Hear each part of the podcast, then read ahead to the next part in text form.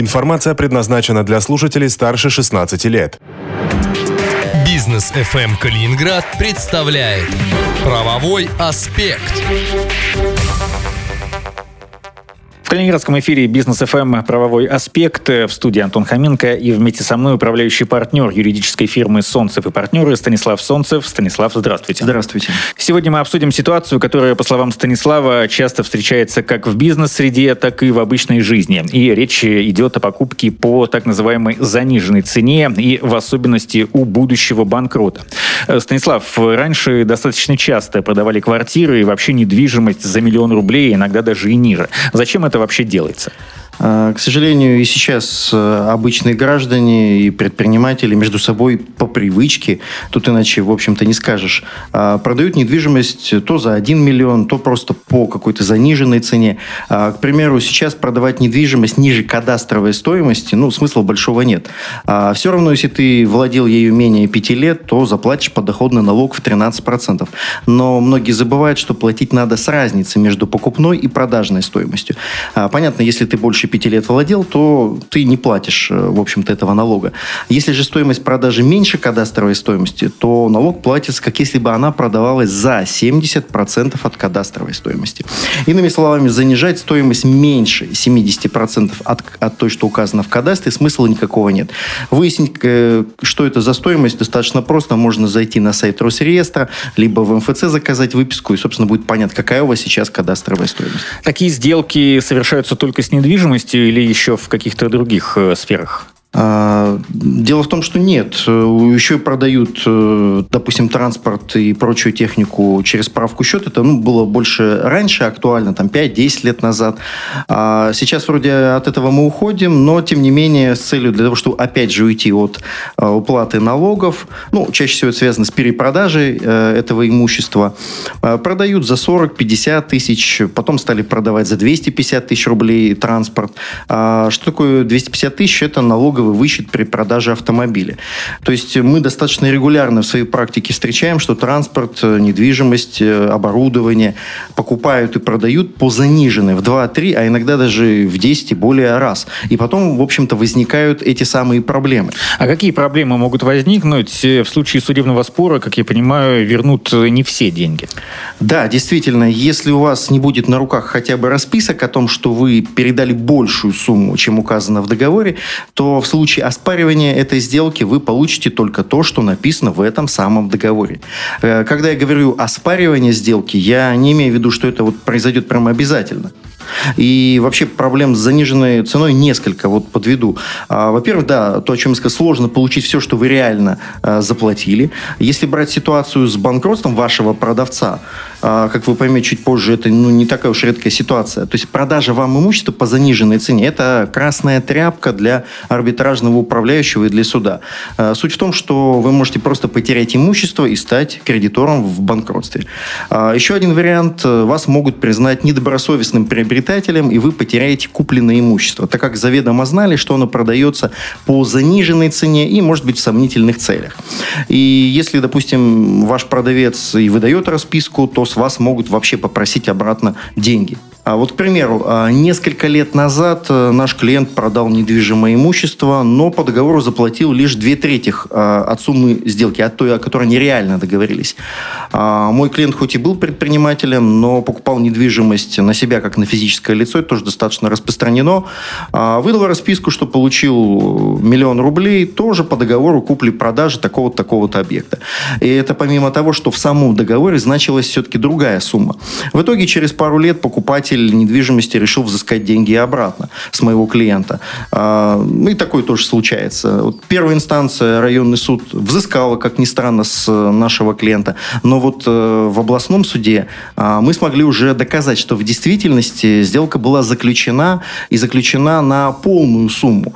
И в данном случае ну, было бы неправильно взыскивать с нашего клиента э, вот ту сумму, которую он получил э, по расписке. Понятно, что они пытались схитрить, действовали не совсем правильно, но вот забирать деньги а, таким образом тоже незаконно. А, в итоге тут важны, конечно, нюансы и детали, но в целом лучше, конечно, так не делать. Но иногда можно помочь таким людям. А разве кто-то покупает э, имущество у банкрота? А, покажется странным, после того, что я рассказал несколько вот минуту назад, да, покупают, но с торгов, если это банкротство юрлица, и, возможно, и без торгов, если это банкротство гражданина, и все это осуществляется в утвержденном судом порядке реализации. Это специальный документ. И да, это достаточно безопасно, точно безопаснее, чем покупать машину, к примеру, по объявлению, пригнанную из соседнего региона, перепроданную два раза за последний там, месяц. А вообще сейчас вся информация, касаемая торгов, в том числе торгов с банкротством, она достаточно прозрачна. Просто нужно уметь ее анализировать. А, во-вторых, обычно покупают э, не у банкротов, а тех, кто им становится там, через месяц, через полгода или через несколько лет. А, естественно, специально это ну, никто не делает, не ждет этого момента. А в этом состоит достаточно высокий риск. Э, то есть риск, которым можно проверить лишь отчасти. К примеру, если ваш продавец распродает имущество за недорого, то стоит задать ему вопрос, а, собственно, почему почему это происходит. А, естественно, не всегда хочется копаться, хочется побыстрее купить и подешевле, но тем не менее. А, мы, допустим, рекомендуем поискать на сайте ЕФРСБ, это так называемый ФЕД-ресурс, а, сообщение о предстоящем банкротстве. Туда подают э, вот такие вот заявления о том, что мы через там, некоторое время подадим на это лицо на банкротство. Посмотреть картотеку арбитражных дел, сайты районных судов, где зарегистрирован был вот этот вот гражданин последние годы. А Аналогичным образом э, стоит действовать и с фирмами, продавцами, только там все несколько проще. Можно посмотреть, где была фирма зарегистрирована. Картотека арбитражных дел это cat.arbiter.ru. А, в принципе, общероссийская, и введя там ИНН, это намного лучше, чем название, а, можно понять вообще, какие судебные дела были. Если их много, ну, придется, да, долго анализировать, но будет понятно. Можно зайти на сайт а, Федеральной службы судебных приставов и посмотреть, а, есть ли задолженность собственностью этой компании или у этого физического лица. И вам станет уже ну, многое понятно, стоит ли вообще покупать, если у него миллионные долги. И вообще ваш риск очень сильно повышается, если вы родственник или в силу работы, к примеру, знаете о финансовом положении продавца и покупаете, опять же, по дешевке. К примеру, а, достаточно много банкротных дел, когда предприниматель продает своему родственнику недорого машину, квартиру, дом, дачу, другое имущество. А если этот, в этот период уже была та самая неплатежеспособность, в смысле закона о банкротстве, то есть он не мог заплатить 500 тысяч рублей э, в течение более трех месяцев, то риск того, что данная сделка будет оспариваться и может быть оспорена, весьма велик. Э, вот сейчас у нас идет несколько таких дел, и сохранить такие сделки весьма сложно. Но Возможно. К примеру, если вы не тот самый вот родственник, а просто купили у следующим по очереди недвижимость или машину, тут очень важно купить ее по реальной цене, а, которая, хотя и не будет, может быть, отличаться, но не будет отличаться более чем на 20-30%. А в половину стоимости это уже, ну, значительно хуже. Потому что потом арбитражный управляющий будет делать оценку на дату продажи и будет пытаться вернуть это имущество. Если вы докажете, что вы добросовестный приобретатель, то риск минимален. Но вы хотите арест своего имущества и споры на полгода-год? Я думаю, нет.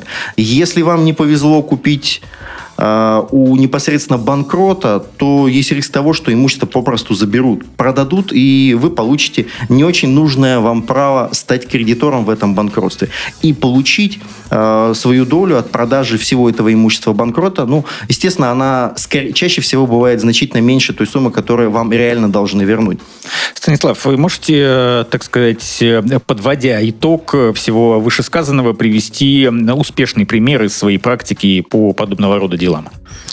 А, три года назад э, в нашем Калининградском арбитражном суде у нашего клиента пытались забрать строительную технику, а, которую продал директор э, банкрота будущего.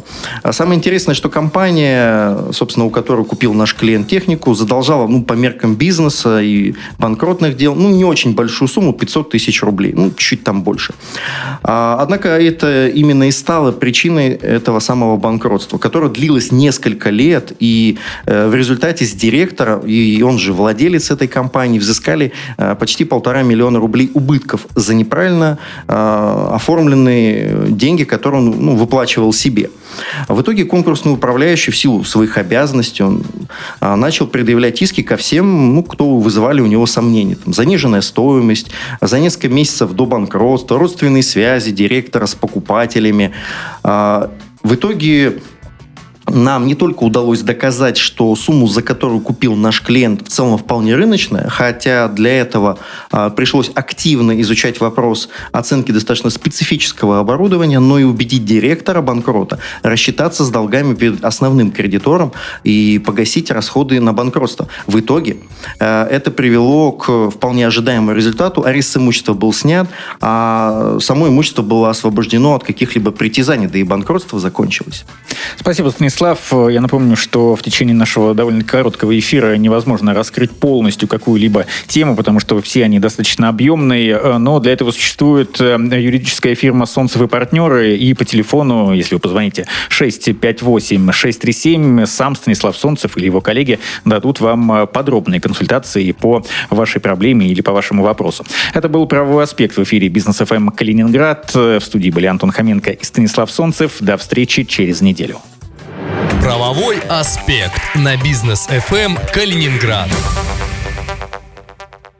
Юридическая фирма «Солнцев и партнеры» – это грамотное сопровождение вашего бизнеса юристами из различных сфер права. Хотите сэкономить 30% на отчислениях с заработной платы штатного юриста? Тогда выбирайте абонентское юридическое обслуживание. Юридическая фирма «Солнцев и партнеры» 658 630.